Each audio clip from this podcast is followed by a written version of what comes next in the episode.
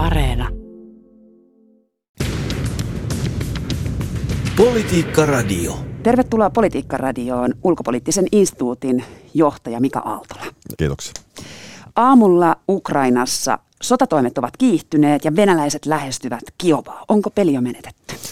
Ei, ei tässä sodassa, eikä kannata niin kuin Kiovan menetystä äh, kauheasti miettiä edes. Eli äh, tässä puhutaan nyt Euroopan pinta-alaltaan suurimmasta valtiosta. Jos Venäjä ei enää sellaiseksi lasketa eurooppalaiseksi valtioksi tämän jälkeen, niin, niin äh, selkeästi on, on aika paljon Ukrainan lakeutta äh, Ukrainan käytettävissä ja Venäjä on erittäin vihamielisellä maaperällä, että mielipidetiedossa tulee mukaan ukrainalaisten taistelu tahto, synnynmaan puolustustahto on 70 prosentin luokkaa ja ja tällä tasolla siis Euroopassa on, on pelkästään Suomi ja Venäjä. Eilen tuli tietoa, että Kiovan lähellä sijaitseva Antonovin rahti- ja sotilaslentokenttä olisi jo menetetty venäläisille, mutta ilmeisesti näin ei olekaan.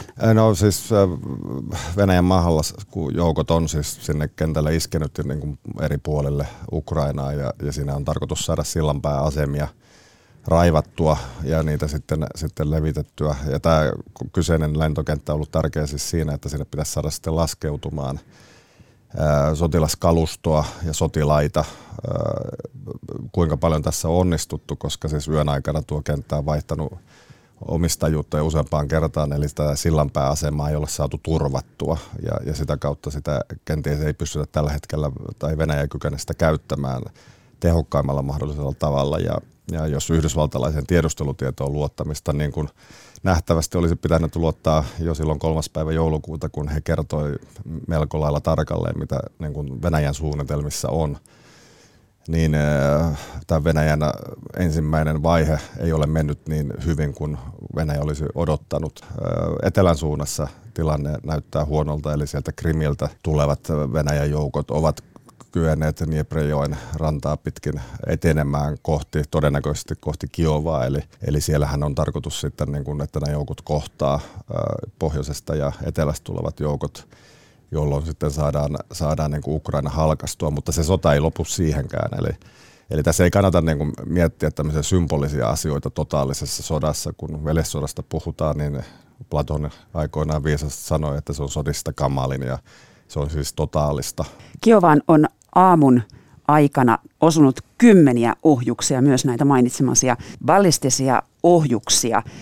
Eli se on nyt joutunut tällaisen kunnon ilmakeskityksen kohteeksi, mutta, mutta, mutta kuten tuossa jo mainittiin, niin tämä Antonovin lentokenttä ei ole venäläisten hallussa. Eilen tuli myös raportteja siitä, että sieltä olisi tulossa 18 kuljetuskonetta, jotka toisivat näitä erikoisjoukkoja muun muassa Pihkovasta, eli siitä Viron rajan tuntumasta. Joo. Voidaanko nyt jotenkin päätellä, että nämä joukot eivät ole saapuneetkaan Ukrainaan vielä? No se, se kykenevätkö laskeutumaan sinne todennäköisesti kevyesti aseista, ase, aseistettuja joukkoja ja, ja, ja heidän kykynsä siis edetä esimerkiksi tehokkaasti Kiovaan, niin, niin, niin saattaa olla rajallinen. Ää, mutta mitään ei tiedetä. Siis ja sodasta tiedetään yksi yleinen lainalaisuus on se, että kun nämä taistelukosketukset alkavat, niin se dynamiikka saattaa vaihdella hyvinkin rajusti ja, ja yksittäinen hetki, läpimurto saattaa olla hyvin ratkaisevaa sitten niin kuin sodan seuraavien päivien kannalta, mutta sitten sekin saatetaan toisessa yksittäisessä satunnaisessa taistelukosketuksessa tavallaan se dynamiikka saattaa muuttua. Eli tavallaan koko Euroopan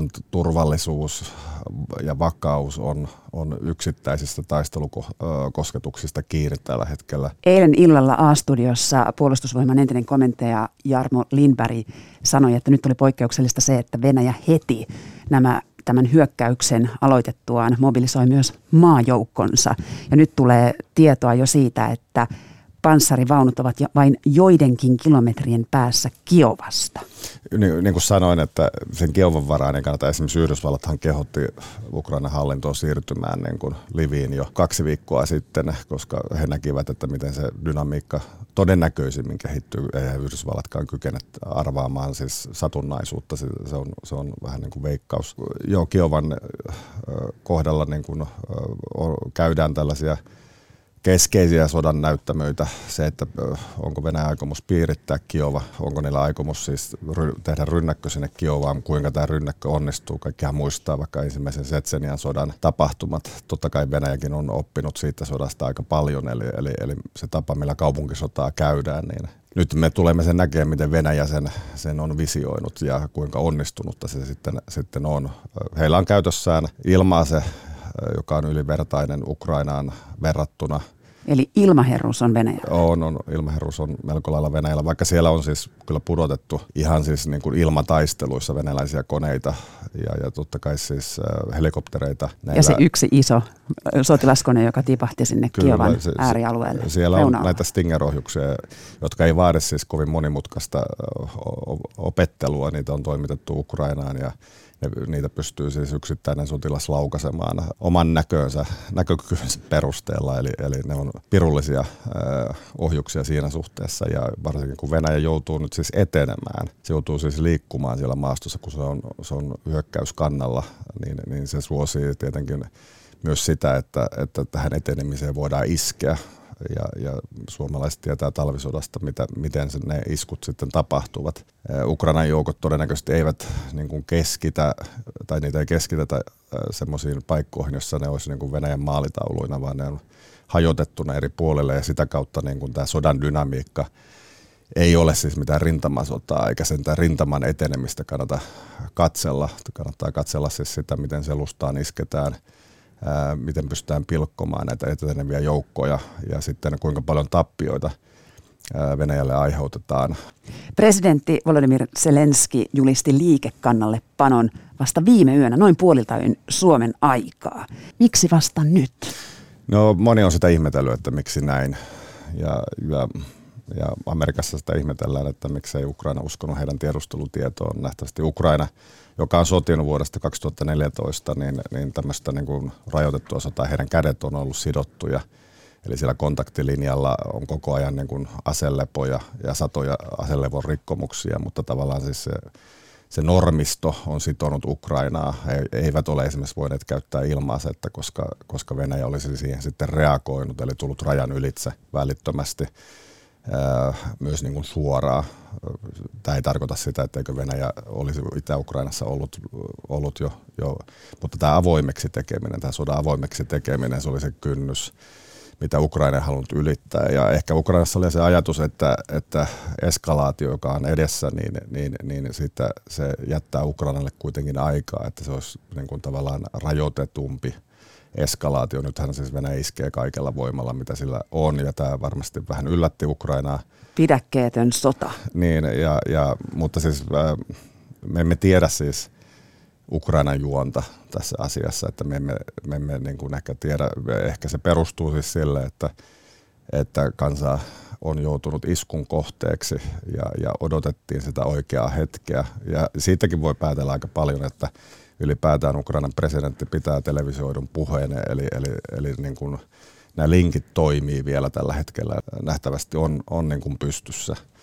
Ja, ja maan presidentti pystyy kansakuntaa lähestymään ja sitähän tässä tietysti tarvitaan. Ja, ja tuo, tuo niin kuin oli sellainen triggeri siis siihen, että nyt pitää valmistautua niin kuin, äh, totaaliseen sotaan ja myös tähän sissisodan vaiheeseen. Eli, eli Ukrainassa käydään vielä pitkään ää, taisteluita eri puolilla ja saada ratkaisua. Ei yksittäisen kaupungin, vaikka pääkaupungin menetys, ei sitä niin kuin muuta, eikä nukkehallituksen perustaminen ää, niin kuin ole ratkaiseva elementti. Nämä symboliset asiat, ne kalpenee sodan niin kuin brutaalin todellisuuden ää, alla.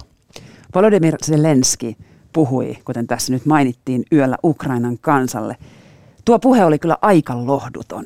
Voiko ajatella, että Ukraina olisi jäänyt odottamaan ulkopuolista apua? Volodymyr Zelenski sanoi, että Ukraina on jäänyt taistelemaan Venäjää vastaan yksin. Rehellisesti sanoen en näe ketään, sanoi Volodymyr Zelenski. Eikä kukaan ole antanut lupausta Ukrainalle NATO-jäsenyydestä. Zelenski sanoi suoraan, että kaikki pelkäävät. Ei Suomessa tarvi, tai kannattaa mennä yläarkistoon ja katsoa niin kuin talvisodan puheita.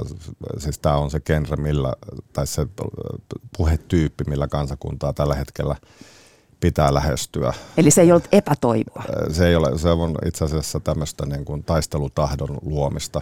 Me olemme yksin, älkää odottako ketään, joka tulisi teidän apuun. Teidän pitää toimia niin kuin itse.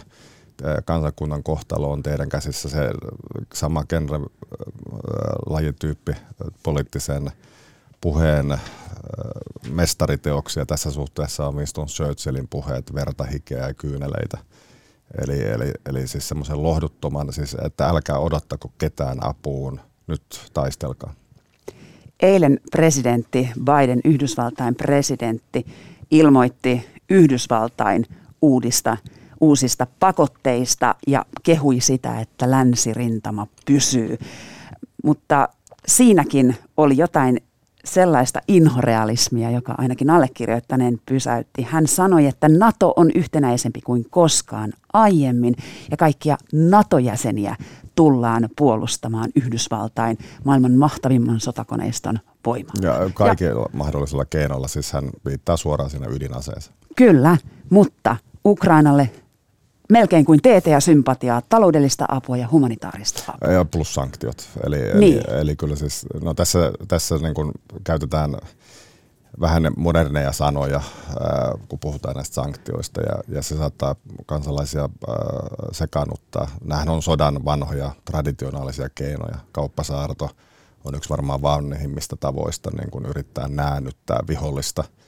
Ää, se on tavallaan niin kuin piiritystila ja, ja satamia on, on saarettu ja, ja historian, tuhatvuotisen historian vaiheessa tätä, tätä konstia on käytetty. Siitä käytetään nyt vaan niin kuin vähän eri termejä, puhutaan siis täsmäsanktioista. Mutta ne Massi- ovat hitaita, hyvin no, hitaita. No, ne ei ole ihan hitaita, koska siis eilen Moskovan pörssi koki, tai taisi olla maailman taloushistoriassa rajuimman syöksyn.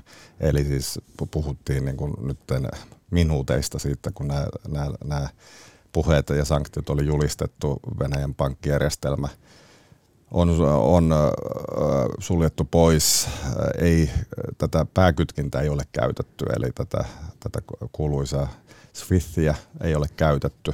Eli joka, pankkiliikenteen koodistoa. Se, se on vähän, että, että jokainen suomalainen on käynyt apteekissa ja kun apteekkari syöttää sinne koneelle – sinun reseptisi, niin kas kummaa kohta se sieltä putkilosta, putkistoa pitkin tulee siihen ja sä saat sen lääkkeesi. Ja tätä, tätä pääkytkintä, joka on ollut tavallaan se niin kuin ydin, tämmöinen vaihtoehto, rajuin mahdollinen toimenpide, niin sitä ei ole käytetty. Mutta sama efekti saadaan aikaan sillä, että se putkisto katkaistaan ja se on nyt tehty. Eli, eli se lääke ei tule sulle. Eli, eli eli Venäjän kyky tehdä finanssitransaktioita, välittää rahaa.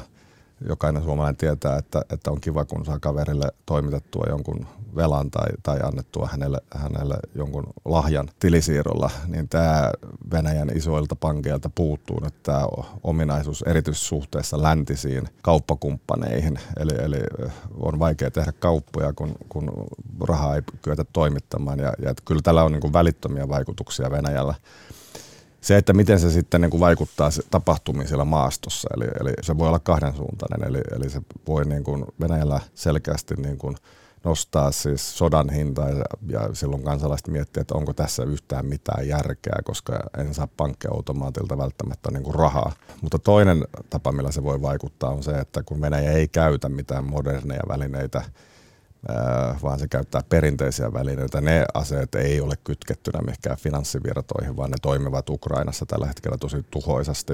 Eli se saattaa niin kuin tavallaan laskea modernin Venäjän tulevaisuuden odotusarvoja, mutta eihän Putin tavoittele mitään modernia Venäjää, vaan hän kaivaa siis vanhoista sarkofaageista Venäjän saarien ja Stalinin hautoja ja, ja, ja, ja sitä venäläinen mystiikka ei perustu mihinkään innovaatiotalouden ää, visioihin, vaan, vaan, vaan, vaan melko lailla toisenlaiseen nostalgiaan. Käynnissä on Politiikka-radio. Politiikka-radion studiossa on ulkopoliittisen instituutin johtaja Mika Aaltola. Minä olen Marjo Näkki.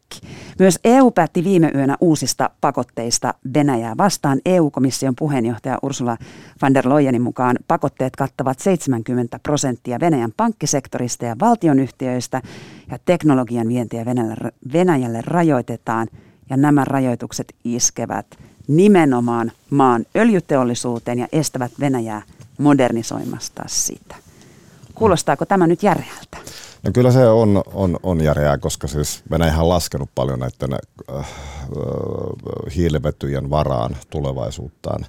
Oli ne arktisella tai Siperiassa ja, ja niiden kehittämättä jättäminen, niiden äh, äh, hiilivetyjen hyväksikäytön kehittämättä jättäminen, joka tämä niin kuin, äh, kohdistuu nämä sanktiot, niin, niin se laskee Venäjän tulevaisuuden odotusarvoja.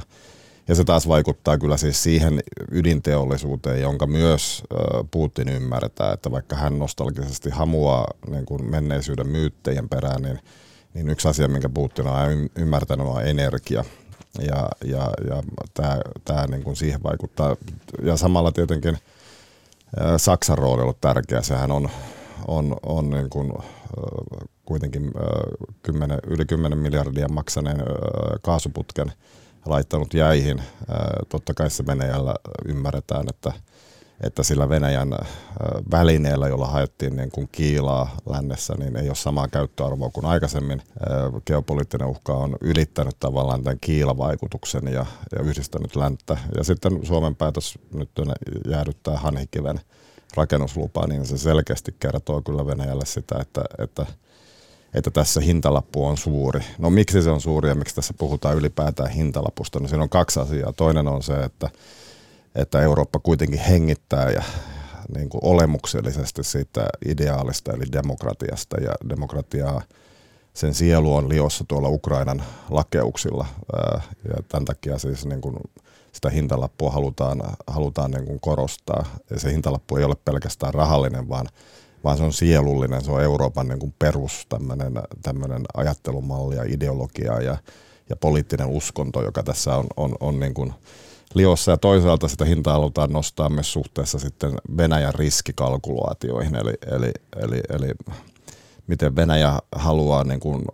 pyrkiä kohti lopullista päämäärää, niin siihen vaikuttaa siis kuitenkin se, että esimerkiksi se, että energia virtaisi maailman markkinoille – Tämä tulee nostaa myös energiahintaa, että Venäjällä olisi enemmän niin kuin saatavissa niistä resursseistaan, jos ne vaan kykenisivät nyt virtaamaan maailmanmarkkinoille. Ja ne ei nyt virtaa johtuen siis siitä, että on vaikeampi kehittää näitä resursseja, koska sitä läntistä teknologiaa ei ole saatavissa. Sitä voidaan saada sitten Kiinasta. Kiinasta. Ää, mutta sitten toisaalta myös on, on niin kuin huomattava se, että, että Venäjällä niin kuin tiedostetaan – myös se, että, että nämä finanssisanktiot, kun Venäjän isot pankit on sidoksissa niin paljon maan raskaaseen teollisuuteen ja tähän, tähän energiaa pumppaavaan teollisuuteen, niin sen öljyn kauppaaminen on hankalampaa johtuen siitä, että näitä finanssitransaktioita ei niin kuin saada, saada, tilisiirtoja ei saada tehtyä, koska ne putket on tukittu, ei niinkään sitä tilisiirtojärjestelmää. Reuters toisti jo aiemmin spekulaatioissa olleen väitteen, että Venäjän tavoite voisi olla Kiovan eristäminen. Tästä me puhuimme samalla, kun se loisi väylän Ukrainan etelärannikolle tai eteläosaan Venäjän laittomasti liitetyltä Krimin niemimaalta länteen, eli sinne Transnistrian alueelle, jossa joka on siis tällainen Venäjän vaikutuspiiriin kuuluva näennäisautonominen alue, joka oikeasti sijaitsee Moldovassa. Kyllä, siis siinä, siinä nyt käytetään näitä jäätyneitä konflikteja ja voin kuvitella, että, että, että, että se saattaa juuri näin mennä se logiikka. Eli mennään kohti NATO-rajaa ja, ja, ja Venäjän voimaa halutaan siis sinne NATO-rajalle ulottaa ja käytännössä tarkoittaa Valko-Venäjän ja Ukrainan äh, haltuunottoa äh, tai ainakin semmoista niin kuin kontrollia, hallintaa. Äh, tämä hallintahan Ukra- valko suhteen on melko totaalista, koska maan, maan epälegitiimi presidentti Lukasenko on täysin Venäjän niin kuin hallinnassa ja sitä kautta Ukra- Valko-Venäjä on Venäjän hallinnassa. Nyt samaa yritetään saada aikaan Ukrainassa – NATO-rajaa kohti niin kuin pyritään. Sitten siellä on, on tämä Kaliningrad-asia, se Suvalkin käytävä. Ja tavallaan yritetään niitä Venäjän vaatimuslistaa, jonka se esitti joulun alla, niin tätä maksimaalista tavoitetta kohti niin kuin edetään. Eli ei se ollut siis niin kuin pelkkää silmänlumetta se vaatimuslista, vaan se oli kristallinkirkasta tekstiä, missä Venäjä kokee sen vaikutuspiirin – länsirajan tällä hetkellä olevan. Ja ikävä kyllä siihen kuuluu sitten, sitten niin kuin Norjan pohjoisosat, Ruotsin pohjoisosat, Kotlanti ja kokonaan Suomi tähän, tähän niin kuin vaatimuslistaan. Ei meidän täällä naivea kannata olla, ettei täällä olisi mitään, niin kuin, tai ei Venäjän tulevaisuuden odotusarvoihin liittyisi Suomi millään tavoin. Jos tuo skenaario toteutuu, eli että Krimiltä lähdettäisiin tulemaan kohti Transnistria, niin sehän tarkoittaisi myös Odessan valtaamista ja meritien sulkemista Mustalle merelle. Se, se, näin se on. Se, se, se, se on sotilastrategisesti ihan, ihan niin kuin Venäjän kannalta järkevää, että, että siinä ratkaistaan monia asioita.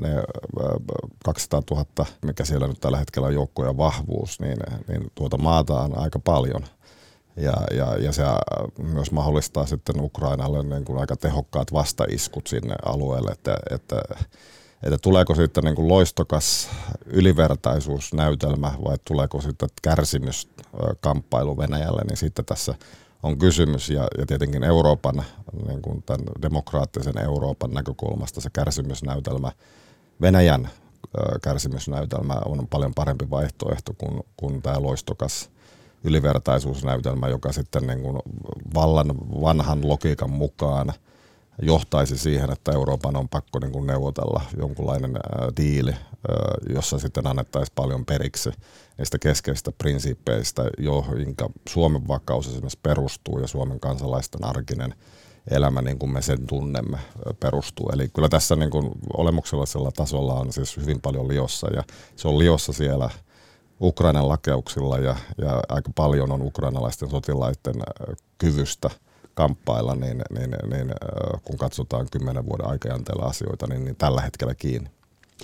Toinen linja, jossa ehkä saatetaan nähdä yksi näytös tästä Venäjän ylivertaisuudesta, on se, että he lähtevät tulemaan sieltä idästä separatisti maakunnista kohti Krimiä. Se on paljon lyhyempi matka ja siellä jo Mariupol Mariupolin kaupunkia on pyritty valtaamaan.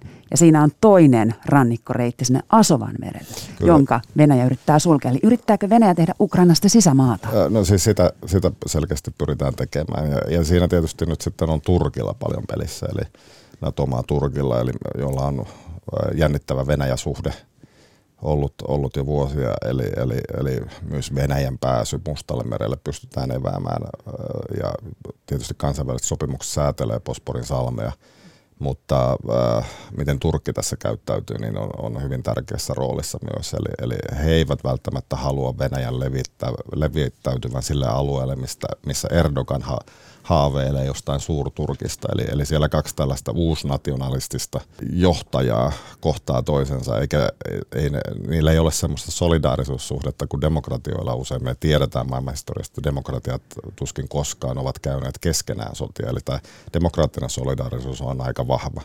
Mutta tämä autokraattinen solidaarisuus, niin, niin sitä, niitä sotia on nähty eikä sitä juurikaan ole. Niin, ja Ukrainalla on myös oma suhteensa Turkkiin, tai Turkilla Ukrainaan. Eli mm. kyse ei ole sellaisesta nollasummapelistä, että kaikki yksinvaltiat ovat jollenkin, jotenkin samalla puolella automaattisesti. Ja juu, se vähän niin kuin muistuttaa lähidän karttaa, että vihollisen vihollinen on, on, on kaveri, ja sitten nämä koko ajan vähän vaihtelee nämä tilanteen mukaan nämä, nämä niin kuin, uh, suhteet, mutta Turkkihan on, on aseistanut Ukrainaa, myynyt sinne aseita – varsin tehokkaita drone-järjestelmiä. Tässä nyt paljon sitten on kysymys myös siitä, että, että kuinka paljon niitä sinne on saatu toimitettua, kuinka nähtävästi tämä tehdas, jossa näitä Ukrainassa valmistettiin Turkilta lisens, lisensoituja droneja, niin, niin se, se on niin kuin pois pelistä, ää, mutta, mutta siis kuinka paljon niitä sinne kyetään toimittamaan. Nehän tässä Azerbaidsanin ja Armenian sodassa oli hyvin tehokkaita aseita, mutta tietenkin Venäjä on vähän erilainen vastustaja kuin Armenia Azerbaidsanille oli. Eli, mutta siis kyllä niillä on, on, on niin kuin, roolinsa tässä, tässä leikissä kaikilla niillä aseilla. Yhdysvaltojen sinne tuomit, toimittavat, Ukrainan toimittavat, siis kaikkein moderneimmat mahdolliset panssarintorjunta-aseet, niin, niin kyllä ne tuntuu venäläisessä panssarissa aivan varmasti. Jos niitä vaan kyetään siis niin kuin kuljettamaan paikasta toiseen ja kuinka mobiili tämä Ukrainan kyky niin kuin esimerkiksi näitä yhdysvaltalaisia aseita viedä paikasta toiseen, niin se, se on hyvin tärkeässä roolissa tässä näin. Ja kuinka paljon niitä voidaan Puolan rajan ylitse sinne toimittaa lisää, eli Puolan rajahan on avattu nyt niin kuin näille aseellisille toimituksille. Eli kyllä siellä jossain vaiheessa, niin kuin erityisesti läntisessä Ukrainassa, niin, niin, niin niitä pidäkkeitä tullaan kohtaamaan, jotka on siis rajuja ja, kamppailut on verisiä. Mutta ei saa siis niin kuin tätä itäistä Ukrainaa unohtaa, että, että taistelut on siellä käynnissä. Ei Venäjä ole siellä hirvittävästi edennyt. Siellä on sota kokeneita ukrainalaisia sotilaita, jotka, jotka varmasti niin kuin, kun he niistä taisteluhaudoista pääsivät pois ja toivottavasti niistä pääsi moni pois, koska ne oli siellä keskitettynä, niin se tarkoitti, että Venäjä näillä termo aseillaan, jotka niin kuin imevät hapen ilmasta, niin, niin, niin kykenee tuhoamaan siis isoja joukkoja, jos ne on keskitettynä siellä, että toivottavasti siis sieltä on päästy niin kuin pois niiltä alueilta, mutta mitä sieltä nyt uutisia kuulee, että Ukraina on kyllä pystynyt tuhoamaan esimerkiksi jokia ylittäviä siltoja, räjäyttämään, eli estämään tätä Venäjän etenemistä. Tietysti Venäjällä on hyvin tehokkaat pioneerijoukot, jotka kykenevät rakentamaan ponttonisiltoja, mutta niitäkin vastaan voidaan iskeä. Venäjä on edistänyt omaa kryptovaluuttaa, se on, rakentanut, se on rakentanut omaa internettiä, joka voisi toimia itsenäisesti ja eristää Venäjän verkko muusta maailmasta. Onko Venäjä rakentanut tätä, tätä tilannetta, minkä me nyt näemme avautuvan jo itse asiassa vuosikausia? On, on, on. Venäjä on valmistautunut tähän koko Putinin kauden ajan ja, ja voin kuvitella, että jopa Jeltsinin kaudella ne sitten Putinin kaudella valtaan nousseet elementit. Ei tästä Venäjän suurvalta-ajatuksesta ja traditiosta olla Venäjällä koskaan luovuttu. Se, että me emme nähneet sitä, sitä niin oli, oli yhtäältä meidän naivismia ja, ja toisaalta Venäjän heikkoutta, mutta, mutta tämä Venäjän uudelleen varustautuminen, sehän on ollut käynnissä kaiken aikaa. Me olemme keksineet sille erilaisia sanoja, että se on niin kuin Venäjän Venäjän niin kuin ihan normaalia asevoiman ää, tehostamista ja, ja modernisointia, mutta se oli uudelleen varustautumisohjelma. Nyt me sen näemme selkeästi. Ei sille kannata keksiä enää mitään niin kuin kummallisia nimiä.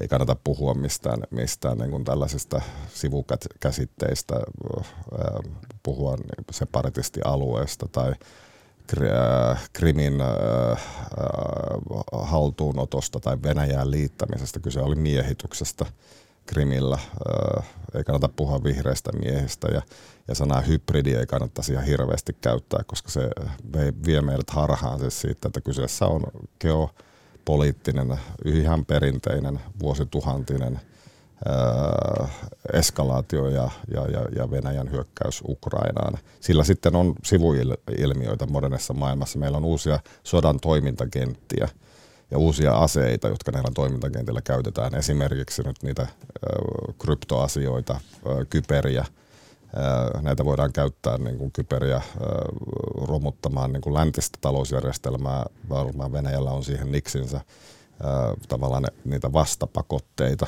eli tullaan lävitse sen saartorenkaan, jota, jota sinne, sinne niin kuin finanssimaailmaan on laitettu ja, ja rikotaan sitten, sitten läntistä talousjärjestelmää vaikeuttamalla, vaikeuttamalla esimerkiksi pankkien niin kuin, rahansiirtojärjestelmiä niin kuin lännessä.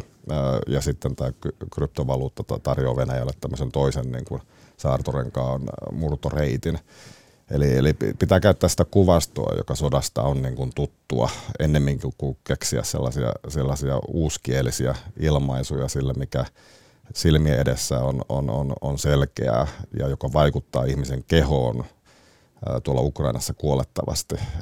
Siinä on uusia toimintakenttiä ja ne liittyy siis geopoliittiseen ilmiöön. Se on se kattokäsite, eikä kannata niin kuin keskittyä keksimään uudenlaisia käsitteitä kuvaamaan niin kuin ilmiöitä, joka on tuttu. Pitää nähdä metsäpuilta. Mm, eli ne kuuluisat naamarit ovat nyt pudonneet. Naamarit on, on pudonneet, mutta, mutta ei niihin ole silloin aikoinaankaan. Se oli absurdi episodi, että me arvuuttelimme, että ketä nämä ovat nämä, nämä vihreät miehet. Mm. Se oli meidän omaa naiviutta. Mm, Krimin valtauksen niin. yhteydessä. Kiitoksia käynnistä Politiikka-radiossa ulkopoliittisen instituutin johtaja Mika Aaltola. Kiitoksia. Politiikka Radio.